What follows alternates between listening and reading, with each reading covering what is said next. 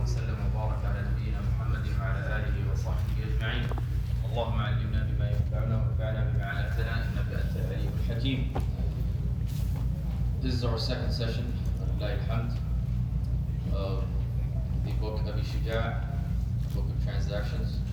Just do a quick review of what we have taken last week, inshallah ta'ala.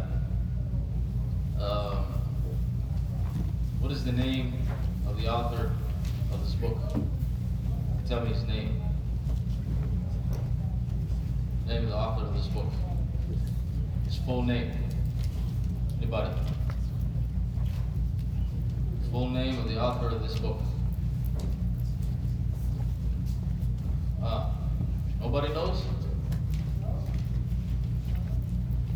Ah, at least give me something. Ah, brothers. What we said last week and be shy. I know some of you guys know who I'm. Should I pick out someone? Ahmed, Ahmed ibn Hussein. Ahmed, Ahmed ibn Hussein. Al-Asfahani. Moses was kunya? Abu Shuja. How long did he live for? How long did he live for? 160 years. For 160 years? In quotations. Alright, that's what they say, 160 years.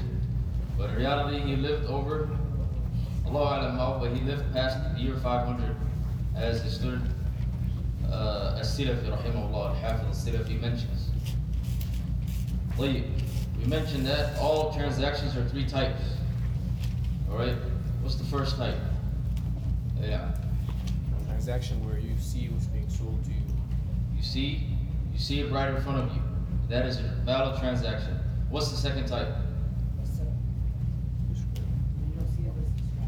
You don't see it, but it's described to you. Like all online uh, uh, selling. Alright, it's described, right? You either see a picture of it and details of description. Or that's also that's also valid. Alright? And there's a type called a salam that we spoke about last week. And the salam has its own chapter that will be coming inshallah in the future. What is the third type? The third type. Something you don't see is something that hasn't been described. Alright? And that is not allowed. You have to at the very least describe the product. Alright, these are the three types. We also said that al buyu is divided or categorized into three as well. Another three categories from a different aspect. Remind me, and that is usually dealing with the money. Yes. Well, it's currency exchange, right? When you're currency, when you're changing currency to currency. All right, U.S. dollars for Canadian dollars. Is this an example of currency exchange? Nope, right? Because it's the same money. It's the same money. U.S. dollars and Canadian dollars is the same money, right? Oh, brothers, what's up? Come on, brothers. U.S. dollars and Canadian dollars is the same money? No, they're two different currencies. They may carry the same name, but it's not about the name. It's about what? It's about the value, monetary value. All right, and we mentioned last week that getting involved in Forex is what? It's haram, forbidden. It's not allowed. Not from one aspect, from multiple aspects. Right? And what about drop shipping? Allowed. Drop shipping, according to the correct opinion, is allowed. It's a form of what? Of as-salam, as we mentioned. Tayyib. What is the second type? So the first type is currency exchange. What's the second type?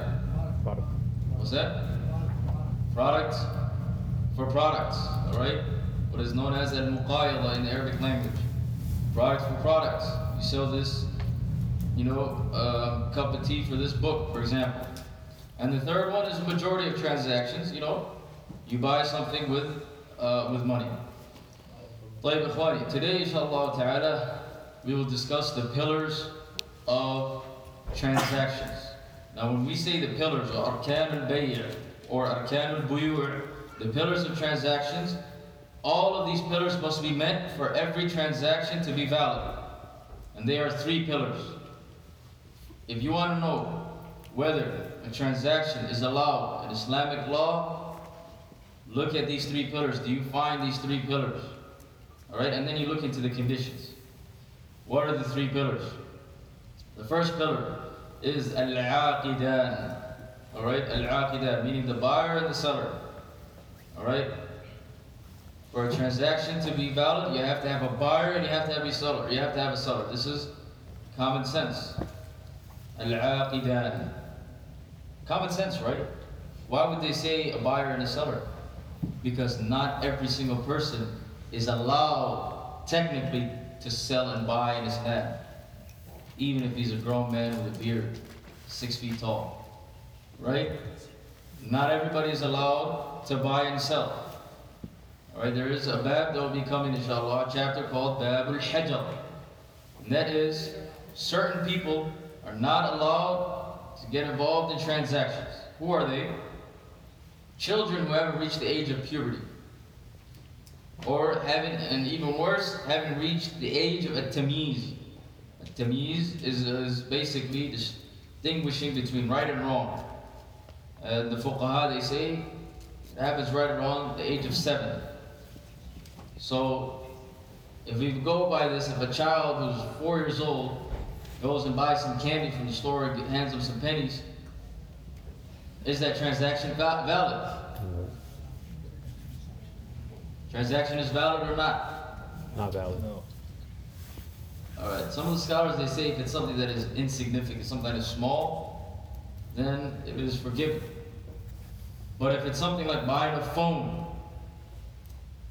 alright, something that's a little expensive, or real estate, or buying a car, whatever it may be, then that's definitely not allowed. Alright, that's definitely not allowed. Like, we know children under the age of puberty and children that haven't reached the age of uh, distinction. What about grown people? How can grown people grown people be blocked from buying and selling? Yes? Not a free man. If he's not a free man? Yeah. Uh, that's, there's detail, there's details in that. Depends, you know, if his, if his, technically he's considered an agent, all right? In a sense, because his, his master gives him the, all right? But that's, it doesn't exist, so there's no point in talking about that. There's no slavery today. A Sefi. a Sefi is who? Define a safi. Safih linguistically literally means the foolish one. Alright? إذا نطق السفيه فلا تجبه فخير من إجابته السكوت Something all you Twitter warriors gotta learn. Alright? Keyboard warriors. If the foolish person speaks, do not respond to him. Alright? فخير من إجابته السكوت What is better than responding to him? To keep quiet. A lion does not respond to the barks of a dog. He keeps walking with his shoulder what? Abroad. And this is the practice of the Muslims in Quraysh. They would be what? They would be uh, cursed. And they're walking in the, in the streets of Mecca. Alright? You're this and that. And they wouldn't look back. They wouldn't respond in honor. وَإِذَا خَاطَبَهُمُ الْجَاهِلُونَ قَالُوا سَلَامًا If the ignorant, if the ignorant one speaks, they say what? They say peace. Now, something that we see in the city, everybody's trying to, you know, you know, try to flex, try to show some ego. I gotta stand my ground. I can't just let them do me like that. When they don't realize that you're humiliating yourself even more, you're putting yourself down to that person's level. You don't respond. You walk away. You know? The other day we were driving, some brothers were with us, okay? And this one guy who was in front of us had a motorcycle. It was a Saturday afternoon. He had his lady in the back, and you know, tattoos everywhere, and an American flag. And I might have mistaken, I don't know if I seen the Confederate flag too. Allah Well, you guys know the description. Something happened on the road that got him a little bit angry. Okay? So we forgot about it a little bit. Uh, we kind of passed him, and he didn't say anything at first.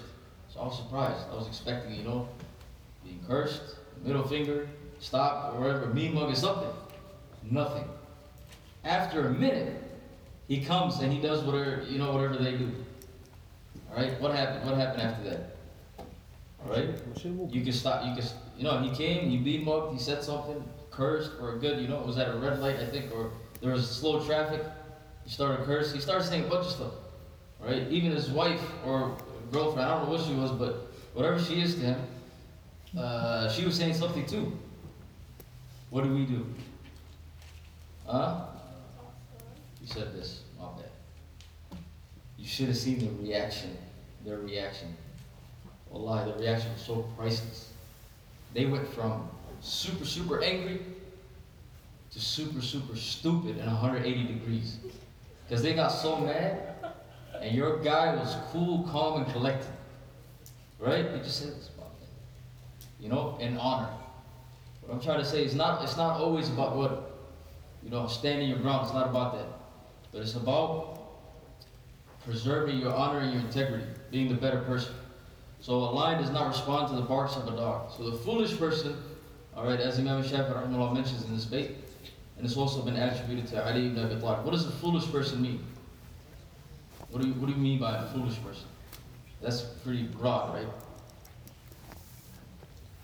As-Safi in Bab al-Mu'amalat, foolish person in this chapter, because it differs from chapter to chapter, is referring to a person who is cannot manage their money, mismanages their money. Now, a lot of people mismanage their money, right? But at a horrible rate a terrible rate, to the point that a person becomes bankrupt or something. All right, you guys understand, right? Uh, these people, طبعا, here it's not practiced as much. Under Islamic law, the judge is required to put a block on all of their transactions. And today, walillahi alhamd, that's very easy to do. All right?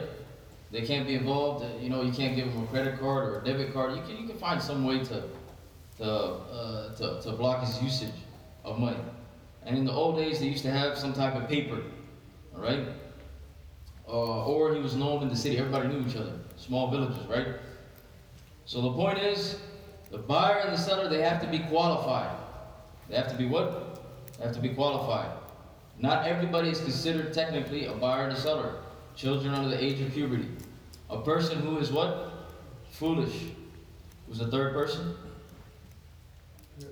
that's not saying. A person that's not sane. An insane person. Can't buy anything. Alright? Can't sell anything, definitely. If you can't buy anything, you definitely cannot sell. So uh, somebody who's insane should not what? Uh, should not be involved in transactions. You should not be involved in transactions. And sometimes they make that differentiation if it's something that's very small and inexpensive. Alright, but definitely for expensive products, they cannot buy. And definitely they cannot sell. Why? Because later on there's going to be dispute, it's going to lead on to problems. And then the he, if an insane person comes and he and he, you know, tears down something, who's responsible for it? His guardian, right? Because you can't you can't hold him responsible. All right. But if you just give him money, what happens? You just give him money and he plays around with it. Uh, it's going to cause a lot of disputes. So if you look at the Sharia, the way it's set up, it minimizes the disputes as much as possible. You know. What if you're in what? Extreme debt. If you're in extreme debt, what do you do here? You're in extreme debt and you're what? And you're a foolish person? Uh, It doesn't matter, all right? Uh, you're a guardian or a person who's your representative or a close family member, all right? They're the ones who pay off your debt for you. You know. So can like a foolish person like get rid of the status? Yes, he can. That, that goes back to the judge. He can undo his status if he perform, performs well. All right? If he performs well, he can undo his status. And that is at the discretion of the who- of who? Of the judge or in court. Right? It's, it's funny how Islam is so organized before there was something called organized in humanity. And Muslim, Muslims are the most disorganized people. It's funny, right?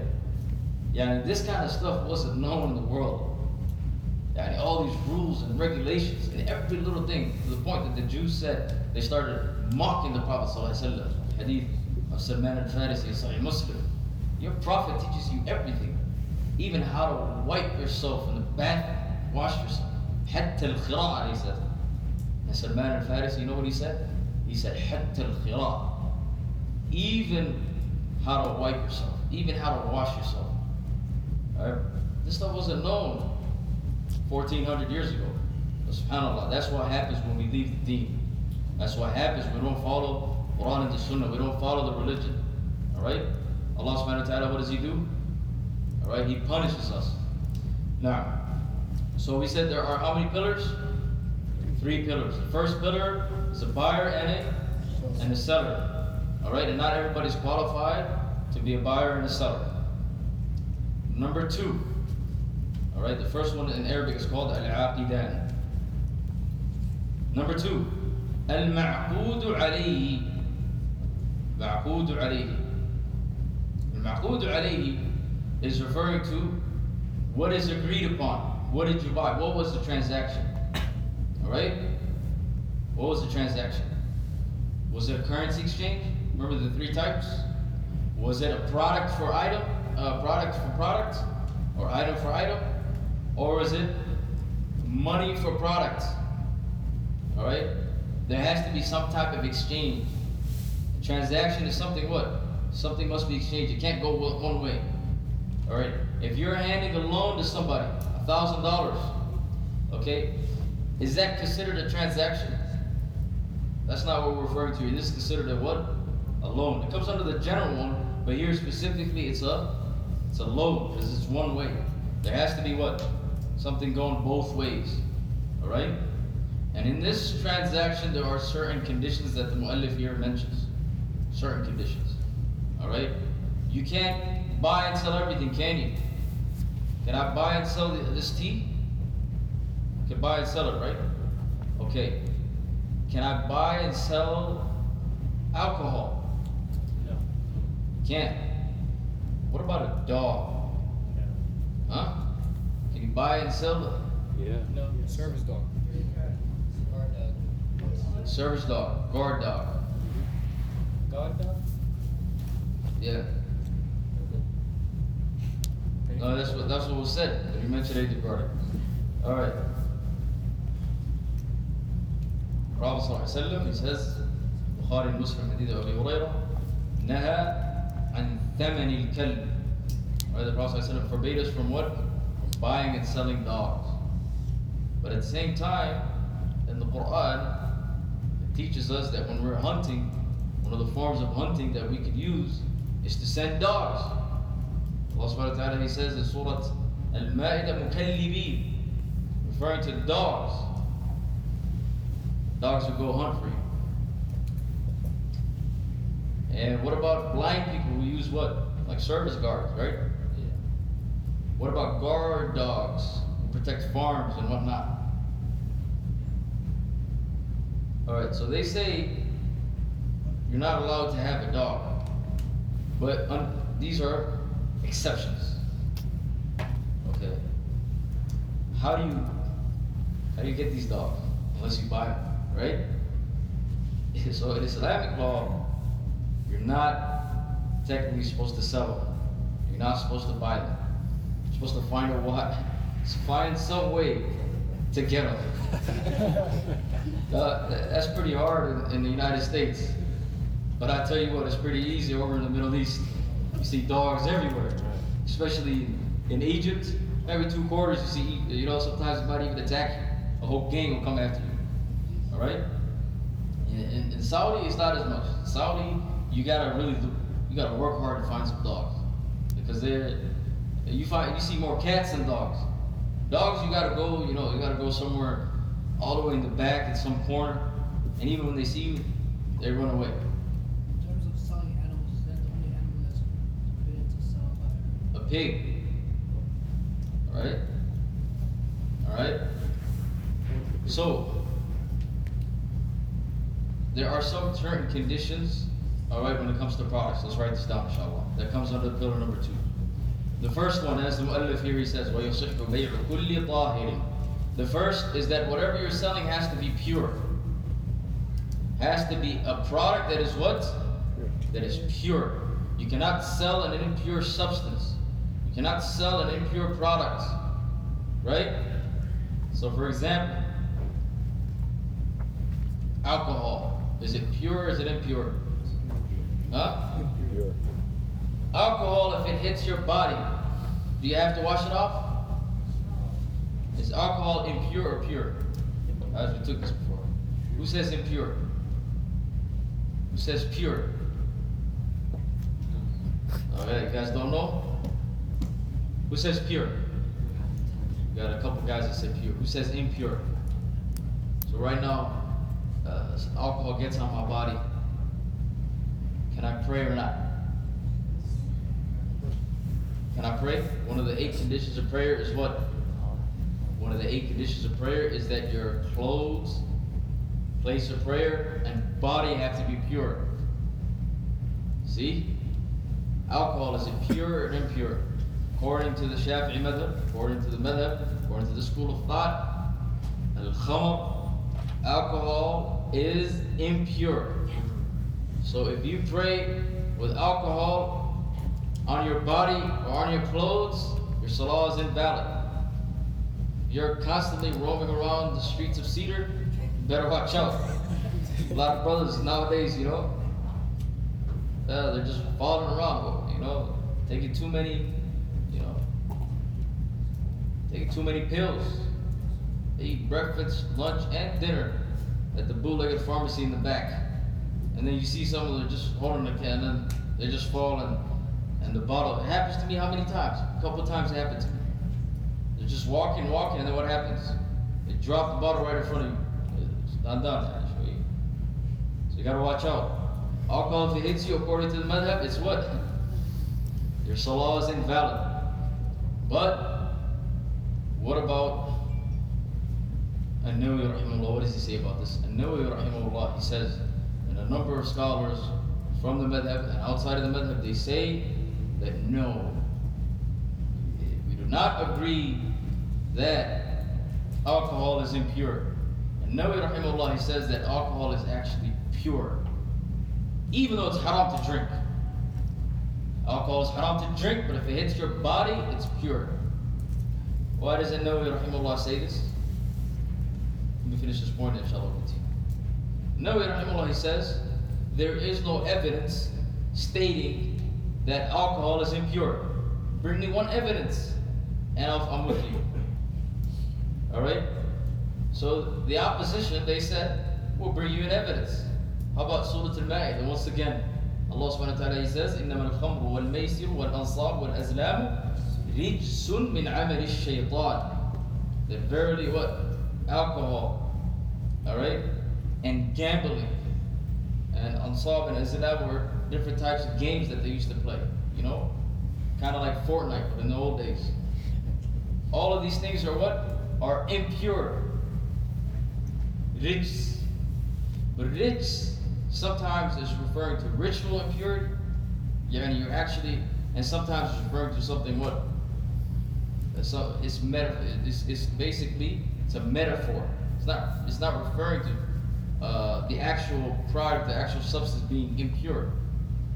So Nabi Allah he responds, and the scholars who followed him in this, they say, okay, hold up. Look at the, pro- the things that were mentioned with alcohol. What was mentioned with alcohol in the verse? Al-Maysir, gambling. And is gambling something that you can, that's tangible? No. Gambling is something that you, it's a game. How is that actually impure? What are you gonna, what do you say, the cards? Come on. So here, al-Rijs is referring to what? The other type of impurity. So if you look at Allah from a, from an evidence perspective, Nawawi rahimahullah seems to be a bit stronger. But then again, and I'm just telling you guys this, this back and forth debate between the scholars, telling you that Islamic law is very comprehensive. It's not something that's black and white. Then again, you got to look at it from another perspective, and that is, who is the one who's supposed to bring evidence? The opposition or An-Nawawi rahimahullah? Who's supposed to bring evidence? Is the origin that everything is pure until proven impure? Or is the origin everything is impure until proven pure?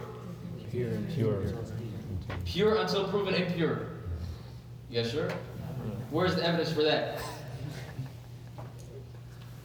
See, this is why it is very important to study a subject called Usul al-Fiqh, or legal theory, foundations of fiqh. Alright, to help you understand the Quran and the Sunnah.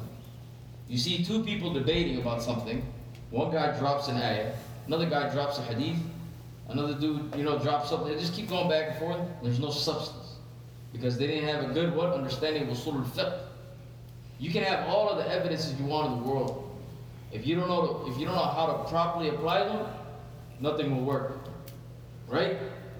Like in this case, what is the origin? And how do we know what is the origin? Alright? Purity is the asl. Alright? What is the delil for this? Allah says, "You made the earth and said to me." Allah says that? Or the Prophet said The Prophet ﷺ, excellent. Hadith of Jabir, Sahihain, the Prophet ﷺ, he says, وَجُعِلَتْ هِيَ الْأَرْضُ مَسْجِدًا وَطَهُورًا that the entire world has been what? Has made pure for me. So the scholars extract from this hadith that the origin of all matters is that they are pure until proven what? Impure. Where are they proven impure? Where do we find the evidence for something that is impure? Excellent. The Quran and the Sunnah, and not your whims, desires, and my opinion. Well, my opinion, or the way I see, or Islam, we got a lot of those nowadays. well, these people are nuts. Who are you, Aslam? Who are you? Pick up a pen, get a book. You know what I'm saying? Allah musta'an. What did Bidaqiq al-Eid say? يقولون هذا عندنا غير جائز فمن أنتم حتى يكون لكم عنده They say, according to me, this is impermissible. Who are you to even state what is permissible and impermissible? We gotta be, we cannot play around with this. This is our deen, this is our religion. Alright? This is our deen. What is more important? Our religion, our theology, or our lives? Our deen, right, is more important. Okay, when we go into the field of medicine, alright, and somebody's doing your surgery, you're gonna play around with it? Or you're gonna actually do proper research and find somebody that you trust. When it comes to deen, everybody has their two hands in. It's more important than what? Than life. We know the objectives of Sharia are five. Number one is what? Is preserving the religion. Then comes preserving the soul. And then comes preserving everything else. The number one is the religion. So we gotta be serious. So people who are giving their opinions, we should not give them platforms. We should not give them what? Opinions. We don't be disrespectful. We don't show them bad akhlaq. You don't, you know, you don't correct wrong with wrong. But at the same time, you know, a lot of times what happens is mujamala. We let people slide. Can't do that. And the Prophet ﷺ informed us. He said, why do these people who are ignoramuses with a capital I, all right? These people are ignoramuses, why in the world do they, why are people listening to them? Why do they even, why do people even rate them? Prophet ﷺ, you know what he told us? Hadith of Abdullah ibn Amr ibn al-As, also in Bukhari and Muslim. He said, اتخذ الناس رؤوسا جهالا. The people make them leaders who are ignorant. It's not just themselves. People made them up. So we collectively as students of knowledge, all right, we got our merit, our base has to be based off what? Al-ilm. It has to be based off knowledge. It can't be based off, you know, whatever yani, we see today. Allahu a'lam. I don't know how we got into this now. But let's get back on track.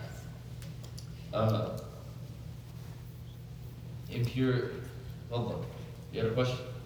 Um, you were talking about alcohol. I wanted to ask uh, medicine alcohol. Is that What's that? uh, medicine alcohol? Would that Yes. Be, would that be impure? طبعا just take a just take a blueprint and a قاعدة maxim. When it comes to you know preserving your life, even if it means, or even if it means that you have to take something haram in, then you're allowed to. If the doctors and any trustworthy ones, if they say you cannot live without it or you're gonna be in uh, harm's way, all right? So you're allowed, whatever it may be. Okay. That's just to take that as a guide and apply it to every uh, every question.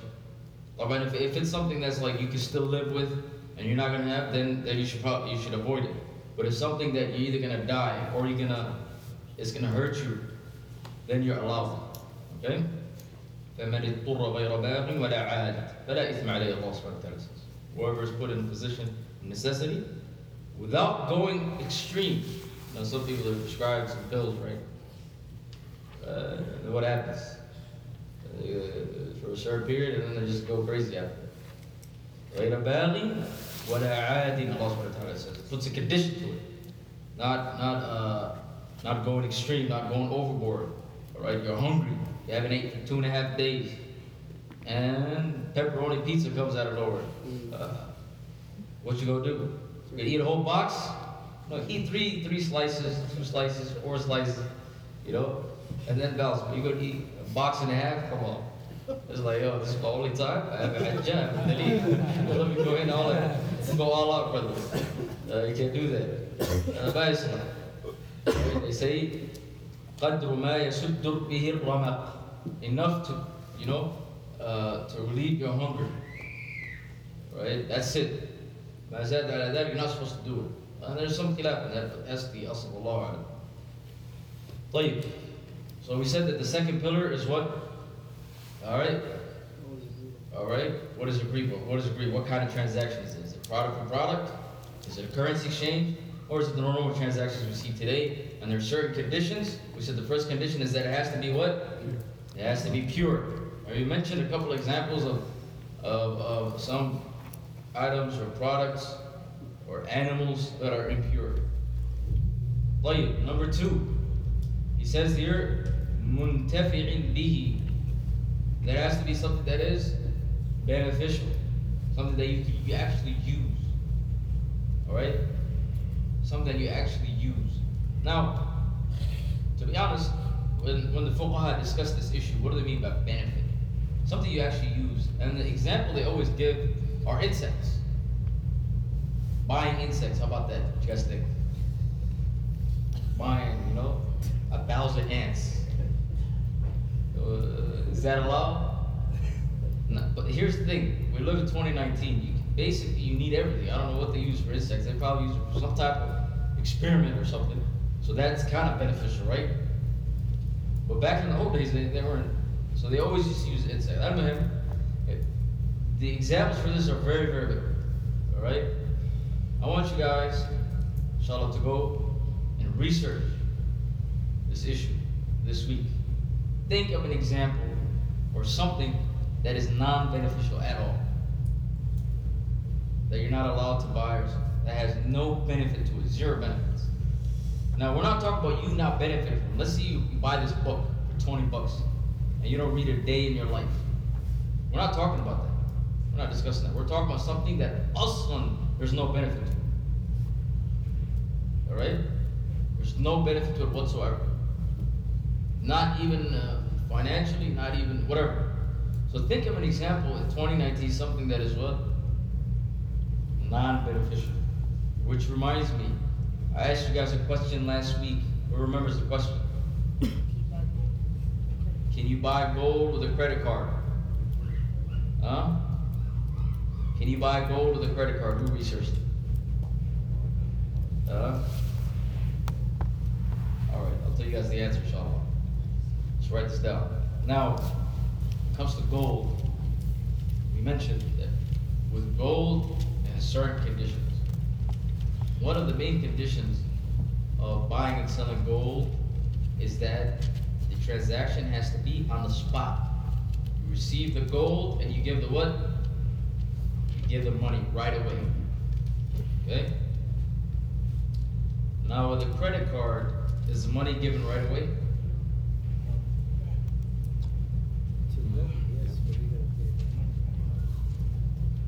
Is taken off your account right away? Receives in their account right away? There's usually a process, and sometimes it takes 24 hours, 48 hours, right? It's problematic. So buying gold with a credit card is what? It's not allowed generally unless you know for sure that that money goes into their account right then and there. Can't even be delayed an hour. But with a debit card, you're allowed to. But with a credit card, it becomes a little different. Because what happens? There's that time period. Same issue we had with what? Forex, a time period that's not allowed. So, um, comes to buying gold that is of monetary value with a credit card. If there is some type of delay, you're not allowed to either pay cash pay with a debit card. Or there are some credit cards that swipe right away. You know what I mean? Ikhwani tells us that when it comes to this bab, a lot of us, and when I say a lot of us, we're talking about as a Muslim community, there's a lot of things that we need to go back and actually go and research. A lot of things that sometimes we're involved with that Allah musta'an, that we don't even research. I'll give you guys an example. Something called multi-level marketing, MLMs, pyramid schemes. Wallahi, I see it in the middle of Hargeisa. I see it in the middle of Hargeisa. Better, worse. I seen it in the middle of Galkayo. It reached, it reached, it reached Africa, brother. That's how you know something is serious. Pyramid schemes and MLMs, are these allowed? They're not allowed. They're, they might even be worse than Forex. Might even worse than Forex. We have, you know, a lot of people jumping on it, right? Yeah, Ikhwani. This, just came to mind right now. But let's write this down as well, just the benefit. And that is, whenever something is haram in this bab, it usually goes back to three men, most of the time. Most of the times it goes back to three things. Anything that is haram goes back to three matters. Usually. In the chapter of transactions. First is riba, usury. Alright? Usury is involved. And usury is not just adding on loans. Like, I'll give you 100 for 120. There's different types. Next week, inshallah, we said we are going to do this last week, but due to the lack of time, we'll probably do it next week. We'll talk about the different types of usury. Alright? Know, late payments are a type of usury. Just to give you guys a little preview. Late payments are a type of what? Usury. Interest. Different, I need two different terms. It's dangerous. Two, al-gharar. Second reason why something is haram, uncertainty. Uncertainty. There's a lot of uncertainty in it. Alright? So, uh, for example, they use the example of commercial insurance. Commercial insurance, Islamic law is not allowed, according to the majority of scholars. Commercial insurance is not allowed, according to the majority of scholars. That includes what? Car insurance. Oh, Look, here we have to get it because it's a law. It's a law. All right, and it's pretty much a law everywhere. But the Sharia is haram. It's not allowed according to the majority of contemporary scholars. Why? Because there's a lot of uncertainty. Five years, five years of paying bills, you don't get into one accident, you get a scratch. All that money, something is uncertain. Okay? Hey now. That's not allowed. There's an issue of buffets. You pay 15 bucks, but you don't know how much you're gonna eat. There's uncertainty there, right? But when we say uncertainty, and inshallah, we get to this chapter, when we say uncertainty, we mean limited uncertainty. That is allowed. But when it's something like insurance and you know for sure you don't know if you're getting into the accident, alright? Then that's a problem. But if you're talking about limited uncertainty like buffet, majority of the scholars say buffets are halal. Alright? Okay, just take it brief, But there are a couple scholars that say it's not allowed from one of the Mashayikh. There's a third opinion that I heard from one sheikh. It was a strange opinion on buffets. You know what he said? He said it depends on how much you make. If you're, if you're a baller, it's halal. If you're broke, it's halal. What was it? Did he go figure? I don't know where he got that from. But literally, that's what he said. And then you know what he said? I'm a baller. All y'all are broke.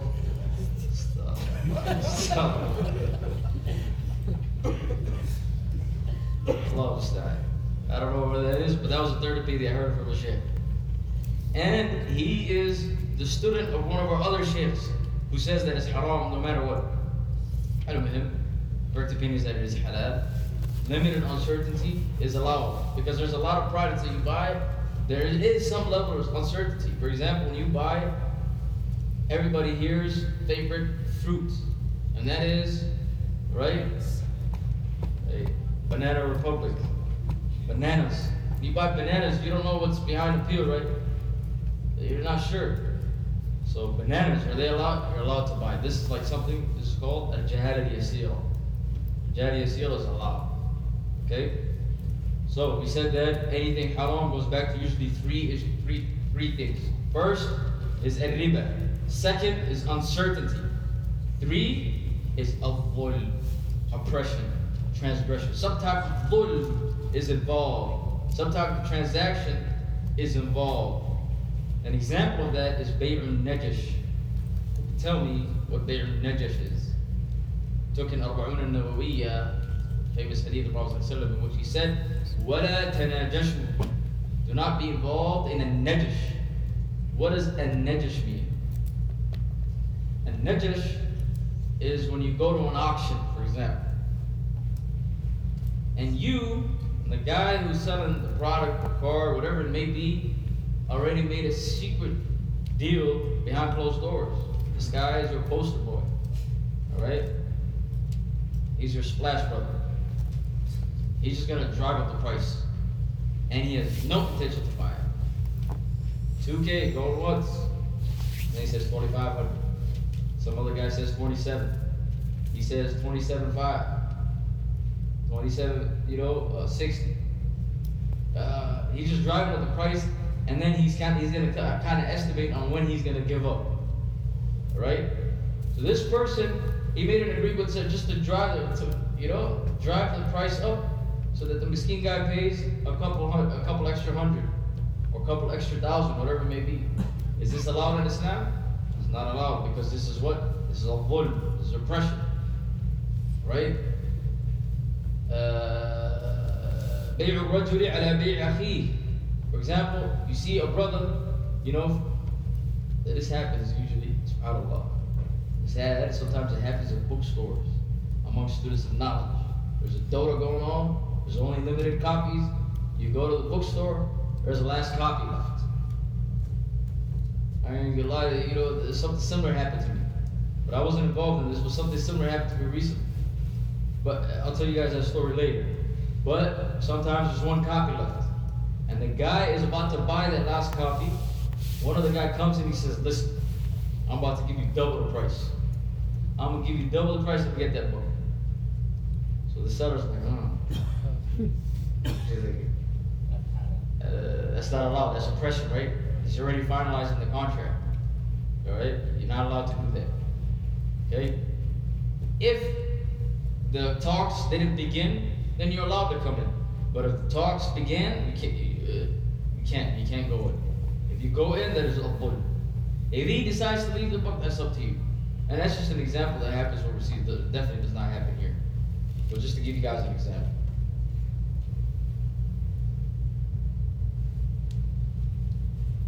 Happened to me recently was I reserved a book, a very expensive book and a very rare book, rare prints. So I reserved it three days ahead. I came to the bookstore and I was about to get it, and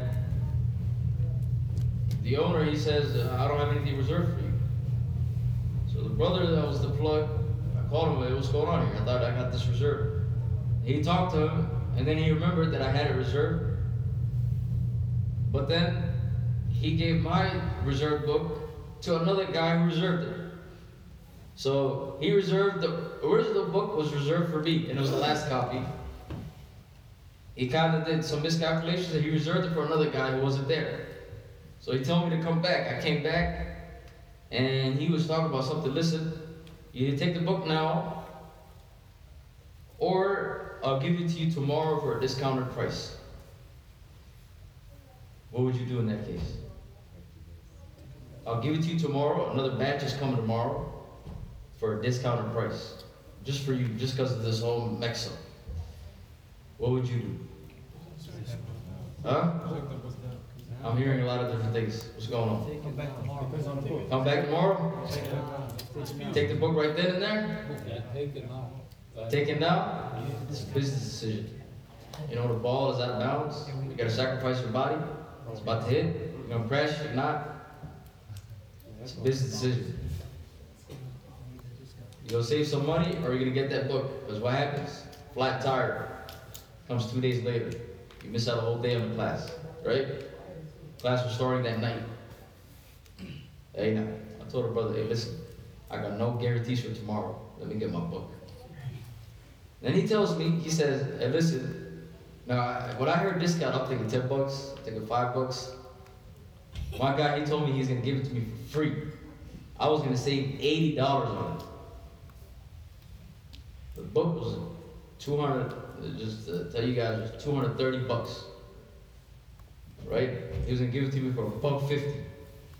Then I was like, okay, hold on. Oh, now I gotta talk about. 80 bucks, brother. Hold on, 80 bucks, that's four or five books, man. I get this book and four or five books. So then they got a little bit, you know, how come you didn't tell me this before? I would have just said. It's like, it's too late, it's too late. Which, this kind of things happen. But anyways, I ended up, what happened was, uh, a long story, I, I mean, tell you that another time, but, uh, it's, it's good to see that this thing happens overseas with books. Definitely does not happen over here. Some other things happen over here, you know? But in, in general, uncertainty, usury, and oppression, it goes back to these three. In multi-level marketing, you find all three. Allah musta'an. يعني it's not haram from one aspect, it's haram from all aspects. Alright? عدد من المحاذير الشرعية. And we have people, a lot of Muslims involved in it. Alright? At the end of the day, even from a you know financial perspective, very, very few people make money off of it, right? Very, very few people make money off of it. Uh, most people they end up what? Uh, most people they end up was I remember one time there was something hot going on overseas years ago. A lot of people were jumping on it. People people ended up losing money. I'm talking about tens of thousands, some hundreds of thousands. Right? Wallah understand. So before you go get involved in anything, what is the first thing that you do? You get it screened. You know? Brother tell you tell you, yo, I got involved in penny stocks. He doesn't even know what is the you know what is the parameters of how how long get involved in penny stocks. They don't even allow or prize stocks or whatever it may be, investments, it gets into the whole investments field. Or somebody gets gets into real estate, whatever it may be. Before you go into anything, make sure you run it by a scholar or a sheikh. Is it halal or is it haram? And you don't go to any scholar or sheikh. You don't go to a scholar or a sheikh that is a master in Arabic grammar. Alright? He can tell you the i'rab of a sentence. He can spit Arabic poetry. Alright? But that's not his field. You gotta go to the right scholar for each field.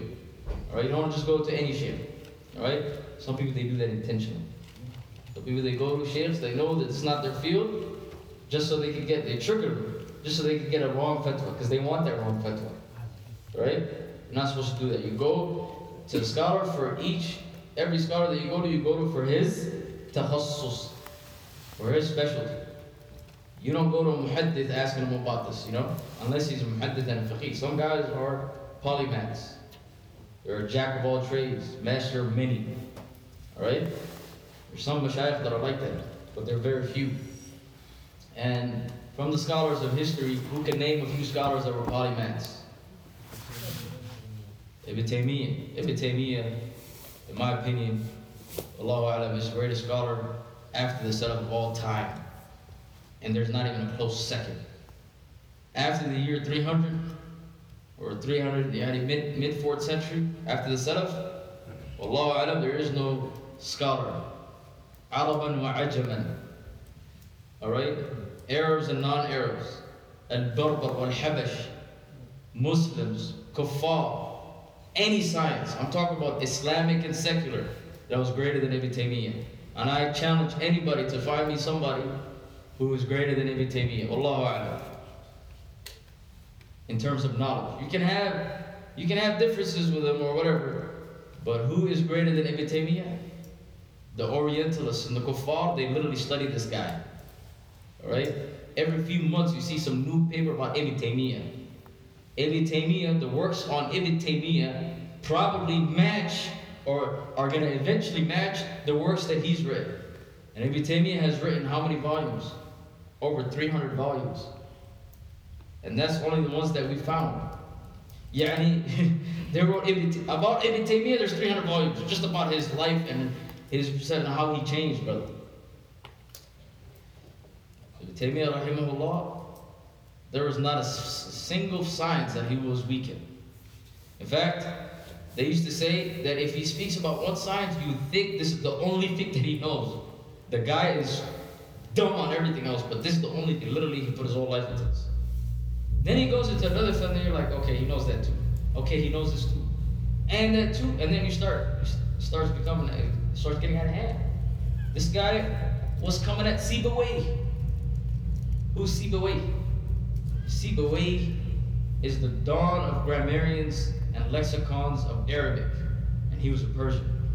Passed away in the year 180 at the young age of 32. He wrote a book called the Book. Literally, that's how legendary he is. It's called the Book. I don't even need to give it a name. It's called Al Kitab. Allah that. Al Kitab. Ibn Taymiyyah, you know what he says? I found 80 mistakes in Al Kitab. He says, I used to give verdicts from the book Al Kitab. Al Kitab is an Arabic grammar book. Fiqh and fatwa is something else. How in the world did he tie both together? Go ask Ibn Taymiyyah.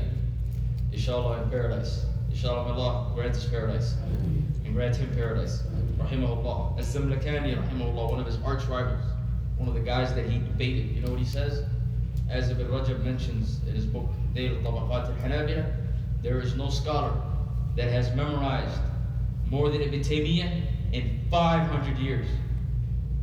Ibn Taymiyyah passed away in the year 728. Do the math. 328, right? 328, that's the seven. Who's saying that? Or 228. There's another narration that says 400 years. Right? One narration says 400 years, another narration says 500 years. So even if you go to 400 years, it's still the end of the seventh. Alright? And if we go with the narration 500 years, Ibn Hajar rahimahullah he says the Salaf ends at the year 220, 228. So both ways we can, both ways it doesn't matter. Alright? طيب. Who's saying this? His boy? His friends? His mashayikh? His students? His arch rival? One of the guys who was behind putting him in prison? Imagine that. Think about that for a moment. Your rival, you, these, you know, they, that whole group, Az-Zamlakani and his whole crew, they literally were the cause, and talking about not every single one, but they caused Ibn Taymiyyah to be imprisoned seven times over the span of five years and ended up, ended up dying in prison. And he's still saying there's no claim more knowledge than Ibn Taymiyyah. So imagine people today who come at him and disrespect him and call him this and call him that. Ibn Taymiyyah, give me another example. النووي رحمه الله ابن حجر رحمه الله السيوطي رحمه الله Ibn Qayyim. Ibn al-Qayyim rahimahullah. Ibn Rajab, pretty good as well. Ibn Rajab's underrated. Very, very underrated. And that's because some of his great works is lost. He has an explanation of At-Tirmidhi. Had we had that, Allah subhanahu wa. And he wrote an explanation of Bukhari before Ibn Hajar's explanation. But unfortunately he passed away and he reached the chapter of funeral. And the, the part in which he explained Al Bukhari is printed in seven volumes. And I mentioned this to you guys before. Who printed this book? Shaykhuna Shaykh Tariq Awadullah, who lives right here in Bloomington, Minnesota. Right? Had he completed that book, Ibn Hajar's explanation of Bukhari, which they say is the greatest explanation of all time, and there's no close second, Ibn Rajab would be greater than Ibn Hajar. So Ibn Bukhari's explanation it didn't complete it. At Tirmidhi's explanation that's complete, lost. Maybe Allah subhanahu wa ta'ala, you know, brings it out in the light. There's a lot of books, they start to come out. Right? We have a lot of books here in the United States and in the UK and some of these Western countries that they took from the Muslim countries in the periods of colonization. Alright? There's a lot of books they took. They have a lot of manuscripts. Sometimes they put them, you know, sometimes they hide them. right? Don't go no further. The University of Minnesota right here has a lot of jewels. You go to Wilson Library, third floor. You find a lot of books, Islamic books in Arabic. I found one book years ago. It was a gloss of a man by the name of Al-Rashidi Al-Maghribi. On one of the explanations of Al-Minhaj, which is a book in the Shafi'i school of thought, printed close to 100 years ago, in the middle of Minnesota. What is this book doing here? I couldn't even find this book in Saudi Arabia. It's right here, right next door. Five minutes. Hey, these guys, they have a lot of things from us. But we sleeping. We sleeping. So inshallah, maybe that Ibn Rajab's book, we find it. Allahu. But it's lost. So Ibn Rajab, he's pretty underrated. A lot of people, they think he's just a muhaddith. But he wasn't. He was a muhaddith, he was a faqih, and he was a usuli at the same time. We'll give one more example. Huh? Who? Al-Qarafi? Al-Rafi'i? It's kind of tough. See, Al-Rafi is pretty underrated too. Rafi, rahimahullah, him and An-Nawawi are known as the two sheikhs of the madhab. And in fact, I heard one of the mashayikh, he said that Al-Rafi might be even well-grounded in hadith than An-Nawawi himself. And we know An-Nawawi and him in hadith. Obviously, he won't reach the ranks of Ibn Hajar, just like Ibn Hajar won't reach An-Nawawi in fiqh. But he was pretty well versed in hadith. To the point that he authenticates hadith and weakens them. But Ar-Rafi rahimahullah, the only thing is that he did not used to mix hadith with fiqh. Fiqh was separate for him, and hadith was separate for him. And now he used to mix them. So he's in a fiqh book, but he discusses an issue in hadith in detail. Rafi didn't used to do this. He's like, you know, لكل فن أهله. Let's keep everything's, you know, aside. Allah alam. So Rafi is pretty, is pretty good, but we just don't have no, you know, we don't have too many evidence for that. We don't have, he doesn't have too many works. You know? Ibn al-Jawzi. Ibn al-Jawzi, he's pretty good. But the thing is, he wrote so many books. He wrote a thousand books. And you know, there's always that debate between quality and quantity, right? He wrote a lot of books to the point that he says himself about himself, I'm not an author. I just bring things together. So, I mean, uh, Ibn al-Jawzi, for example, he's considered a hafiz in hadith, memorized over 100,000. But Ibn al-Jawzi did not memorize over 100,000. But because he was an avid reader, right, they consider him a hafiz because he used to read a lot, so he had a lot of information. Okay, he used to constantly read. But was he like hundred thousand? Like did he memorize? They included him because of his ability to read. He was reading ever since he was young, and he had he had access to a lot of books. And where did he live? Baghdad. And he had good relationship with the with the government for a good period, to the point that the entire the Khalifa used to come to his majlis. Point that he says hundred thousand used to come through. Ibn Jawzi rahimahullah, he had a lot of access to books. But was he a polymath? Al-Dhahabi rahimahullah has some kalam regarding that. He says two, three funun, I don't remember exactly, two, three sciences, he's strong in it. He says that in fiqh, he's average, intermediate. And then he says a couple, two, three fununs that he needs to work on. But the perception is that he's like what? Like a, it's hard to say that he was a polymath like these guys, but at the same time, he wasn't somebody who specialized in one field to the point that you say he's a hujjah in this field. And I don't have the guts to say that he's a jack of all trades, master of none. But I think he's stuck between between both. But he, he's unique because he wrote over a thousand books. Some of them were very, very nice. Some of them there's issues with it, and some of them were pretty, pretty average. That's what happens when you write a lot, when you do a lot of work. What happens? The quality takes a dip right? So quantity over over quality. One might say, what about the How can we include As-Suyuti? We didn't include Ibn al-Jawzi, although they both had similar approaches. The he was a whole different personality himself.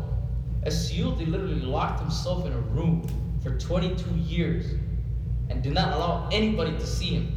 All he was doing was praying, eating, and writing. And he wrote over 600 books. He was a man that was like, he was just born to write. You know when he started writing? He authored his first book at the age of eight.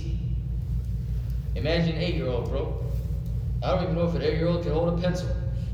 He's writing books. 22 years he locked himself in a room. So he had what? He had the ability to produce quality.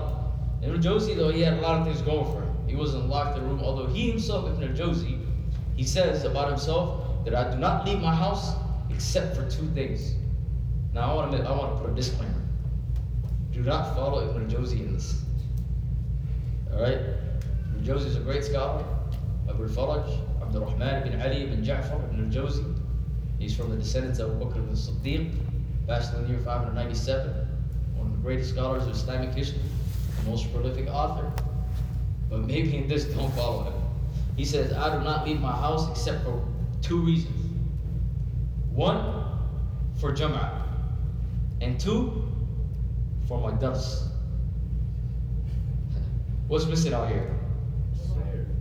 Jama'ah. He don't even come out for Jama'ah. He don't come out for Salah. He prays at home. But then my man is a Hanbali. How that work? Uh, he's a Hanbali. Huh? Still correct. He's still correct. Jama'ah in the house? You say Jama'ah, it's only wajib. You don't say Jama'ah in the masjid. All right, Jama'ah in the house. How do we know that doesn't have to clean it off? Jama'ah in the masjid is, is a great video that have Why? Because the hadith that they use, hadith of Sahih Muslim, hadith of the blind man, what did the Prophet ﷺ say? You hear the adhan, come to the masjid. That's the dalil that they use. The Hanbalis are the only scholars that say that you have to pray in a masjid for all five prayers. Who could raise their hand and say that I pray for all five prayers today in the masjid? If you're not, you're sinning according to the Hanabila. It's tough. But Ibn Jawzi was a Hanbali, and he was a great scholar. He didn't pray Jama'ah. I, I don't know. Allah. We make, we make excuses for him. Let's make excuses for him, but we do not follow that. Right? Maybe there's a reason why. Maybe there's something. Maybe, maybe if he comes to Jama'ah, he's just going to be, you know, he can't leave. I don't know. Imam Malik, rahimahullah, you know, uh, he had something similar. Right? He had a similar, and then he said, when he was asked about it, what did he say? He said, not everybody can publicly uh, state their excuses. Yeah, there might be something that's a little private. How do we get into Ibn Jawzi? From Bay' to Ibn Jawzi. Now, Qutayba's a big time. I don't know if he's like to these guys' level, but he's definitely a faqih, la shak. He's pretty well versed in hadith, but he's not reaching a Nawawi and these guys. He's definitely very good on usul, definitely very good at aqidah. He's pretty good. He's, he's up there. He got three categories solid. The fourth one, he's pretty good. He's pretty good for a faqih, but he won't reach these other guys that we mentioned. But Ibn Qudama is up there, passed away year 620. Muwaffaq. His book Al-Mughni is probably the greatest fiqh book right now. Hey now. How is one person locked in a room at Jama'ah? I don't get it. What's that? It's good to know something. One person- No, that he's like his family. Oh, family. Yeah. You should have made that clear. Yeah. All right, Wadi? Yes. Um, why was Ibn Taymiyyah locked up? Ibn Taymiyyah. All right. We got about 10 minutes. Ibn Taymiyyah, why was he locked up? Oh, Ibn Taymiyyah was locked up for many reasons. One of the reasons why he was locked up is because of an issue known as the triple divorce. Triple divorce. Y'all know about the triple divorce? Triple divorce is an issue. If you go to your wife and you say, I divorced you three times, is it counted as three divorces or is it counted as one divorce that happened at one time? One. Is that happened at one? One? One, yeah. What? You Okay. can't say three times, you know?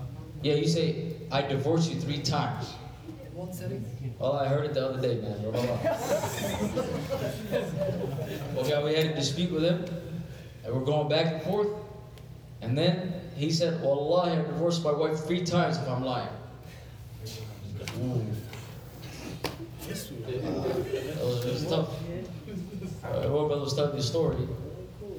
Uh, it happened at an airport. So one of the head guys at an airport, uh, he was trying to get something. There was something wrong with his visa or something like that. He was trying to get away with it. And they made a title. They said, "Leave. We're not doing anything for you." So um, that's what the that's what the man or the, one of the managers at the airport. That's what he thinks. He comes around four hours later trying to do the same process. And the guy says, Hey, listen, you came to me earlier this morning. So the guy, he says, No, I didn't. He said, Wallahi, you did. He said, Wallahi, I didn't. He said, Wallahi, I divorced my wife three times if you did. He said, Wallahi, going to check the cameras. They checked the cameras. It was a guy that looked like him. The guy just started crying. he called a sheikh. What can I do? Yeah, Alhamdulillah, the, the, the fatwa that's in place in Saudi and many of the Muslim countries is Ibn Taymiyyah's fatwa, and that is you divorce your wife three times, one is, is counted as what? Once, inshallah, will come in chapter of divorce. But this goes against the overwhelming majority of the scholars. From the Hanafiya, and the Malikiya, and the Shafi'iyya, and the majority of the Hanabila. The majority of the scholars, they say that three divorces equals you, you divorce your wife three times, it's equal to three divorces. And what's the special number about three? You divorce your wife three times, you can't go back to your wife except under one condition.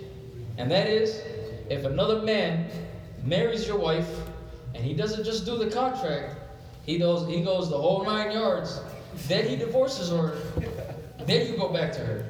And you cannot make a deal with her. If you make a deal with them, then it's invalid. So basically, you can't go back to her. Pretty tight, right? The majority of the scholars they say. All right. Now during the time of Ibn Taymiyyah, rahimahullah, this was not just a majority; it was a near consensus, unanimous consent. That opinion of three equal one didn't almost never existed. All right, and so I don't want to go into the issue. So then Ibn Taymiyyah gives a fatwa based on the dalil in the Quran and the Sunnah. Three divorces equals to one. Boom. They put him in prison for it. So that's one of the issues, my brother. All right? One of the issues is the triple divorce. All right? He caused it fitna. And even more recently, in some of the Muslim countries, the more traditional, the more traditional, uh, the more traditional Muslims, they actually go with three equals three. All right, uh, in their own little course. But most Muslim countries and the fatwa of most communities, three equals one. Another issue was regarding one of the books that he wrote, Al-Wasitiyya, that at that time was very popular, had so many copies, went all over the world. So they had, they they they had, they set a whole debate session based on this book. And because of that debate, the Sultan or the leader at that time, he decided to side with the opposition, and they put Ibn Taymiyyah in prison because they uh, accused him of blasphemy. They said that, they said that Ibn Taymiyyah believes in what? Something called Mushabbiha, or another word, Al Mujassima. There you go. It's the word I'm looking for. What is Al? What is that in, in English? Anthropomorphic, right? Or however, however you pronounce that difficult word. Anyways, they're saying that Allah subhanahu wa ta'ala, they're accusing Ibn Taymiyyah that Allah subhanahu wa ta'ala is a body, which is absolutely incorrect. Ibn Taymiyyah never said that. But it's a, this is a long debate regarding it. I don't want to get into the fine details of it. But the main reason why they didn't like Ibn Taymiyyah, or they put him in prison, is because he did two things. First of all, he was just more knowledgeable than everybody else. Hey, you know, naturally, you're just gonna have haters, right? When you have one guy that's all the way up in the ceiling, and everybody else is just he's just looking down upon him like he's on top of a mountain. At the same time, he's humble. It's not like he puts himself up. That's gonna kill you, right? So he had some haters. This happens even between scholars. Better if you see uh, one thing that you can see, that you can say that scholars have a problem with is envy, and jealousy. Is something that scholars have a problem with. And that's why you should never get caught between two scholars refuting each other. And when I say scholars, I'm not talking about two keyboard warriors. Talking about legit scholars. Two scholars are refuting each other. Hey, back out. Sometimes, very sometimes, one of them might have a point. But don't get involved in that because a lot of times, this is known, a lot of times it's personal. I'll give you guys an example of Imam Suyuti and Imam Sakhawi. Today we barely did fiqh. But inshallah, hopefully this is beneficial. As Suyuti and Sakhawi, if you see the debate between them, wallah, you think they're keyboard words. You, know, you just take their words and you, tra- you just translate it to English, and you don't say it's Sakhawi and Suyuti, you think they're two guys that are debating online today. That's how bad it got. One of them started coming at his mom. Uh, it was bad. It was ugly.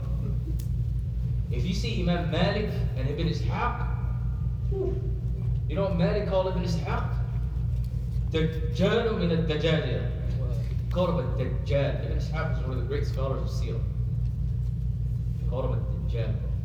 We say that we seek refuge from the Dajjal in prayer. And he's a great scholar of Medina with him. Ain't no joke. So two scholars are, you know, don't get into that mess. I know some guys, they got into that mess. What happened? They ruined themselves. Alright? And they wasted a lot of their time. Alright? How do we get into this, brothers? I was talking about something. And that is, Ibn Taymiyyah and how we got to, brother, you know, you got it? So Ibn Taymiyyah got imprisoned seven different times for seven different reasons. But like three of them were kind of similar. Three or four of them were kind of similar. Aqidah issues. A couple of them was fiqh. Another one that was fiqh was visiting the graves. Can you go and make your intention? Let's say, you know, brothers go for Umrah, right? Brothers and sisters, they both go for Umrah, right? When you go for Umrah, you go there for Umrah, and then you visit the Prophet's grave, right? But imagine you go all the way to Medina to visit the Prophet's grave. I remember one guy one time he was saying, he said, Allah, I was trying to see the Prophet's grave so bad. See, the grave is more important than Umrah, than Hajj, than Ramadan. He said, I wanted to go see the Prophet's grave so bad that I applied to the Islamic University of Medina. I got accepted. I got my scholarship. I got my ticket. I, I landed off the plane. I got my dorm. I chilled for a couple days. I went to the grave every day, five times a day. I did it for a month. And then I went to the administration. I told them, give my passport and my exit visa. I'm out of here. So they came and they sat down with me. They say that this man who's narrating the story, they say Sheikh Ibn Baz sat down with me, this Tunisian fellow. He said, Sheikh Ibn Baz asked him, what's going on? Why are you going back? You're only here for a month. Uh, he said, uh, it's tight, I gotta go back. Come on, cut it out. Why are you going back? Is it, is it, is there an issue? Did you see something wrong in this country? We can help you out with it. He said, nah, that's not there. We're good. I just back. Said, nah, tell me. I can help you. Is this, is it about marriage? It's about your family? It's about bringing your family? I can arrange you for, I can arrange for you a place to stay, your accommodation, your food, transportation. I'll take care of that, everything. He said, nah, nah, you're good for it. Just let me go. Abbas insisting, after a while, Abbas said, okay, it's your choice. But the, the way Abbas was going about it, maybe the way I described it is not very accurate, but he was very caring. And the brother was one narrated the story. He said he was very caring. I was just shocked. Because he comes from the other side. You guys want to talk about them guys who uh, graves and all that. Yeah? Alhamdulillah, right? okay. Those guys who go to graves and stuff. So he doesn't even like the other side. He has a whole perception of the other side. These guys are strict to this. He's waiting for them. And then he all of a sudden he sees Sheikh Ibn Baz.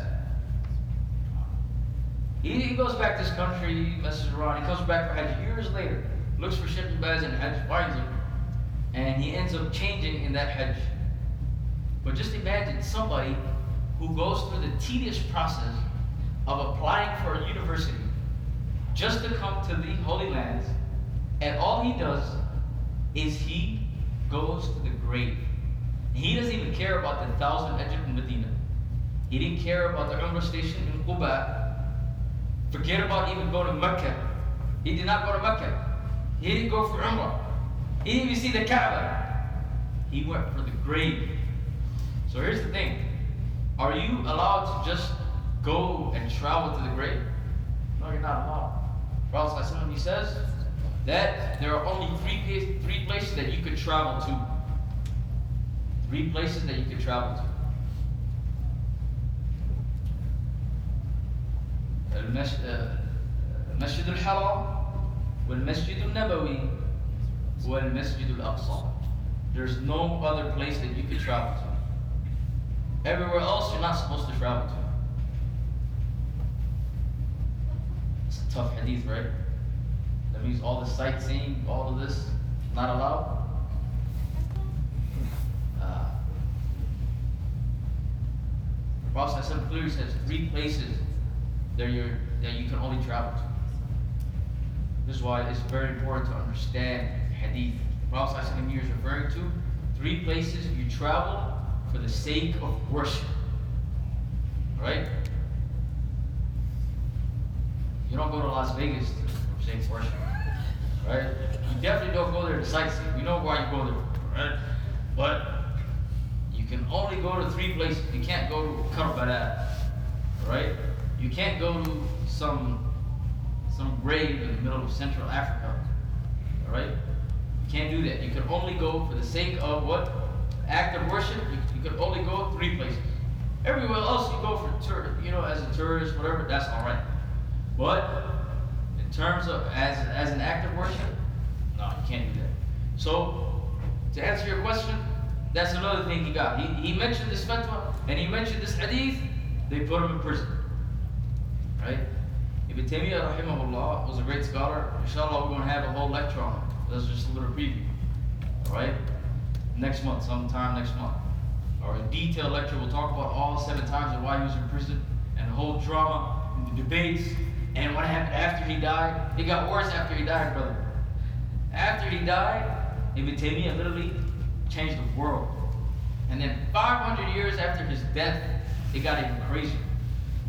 Right? And in our motherland, all right, Taymiyyah has a direct influence. Right or wrong? Ibn has a direct influence. Inshallah, we'll discuss that uh, in our next lecture. Let's quickly finish number three, inshallah. Number three is very easy. Number three, the third pillar is, all right, as-sigha. And as-sigha is referring to the to the way the contract is made. Is it verbal or is it written? Is it verbal or is it written? So, for example, uh, verbal is, can I buy this? Yes, I buy it. And if it's written, you sign some paper. Okay? Okay, what about swipes? You swipe a card, put the chip in. Is that verbal or is that written? Good. Written. It's written? It's written? Okay. It's neither. It's neither verbal and written. And the golden rule is if the agreement is not verbal or written, the transaction is invalid. So what about swipe? Talk about that inshallah next week. صلى الله وسلم وبارك على نبينا محمد وعلى اله وصحبه اجمعين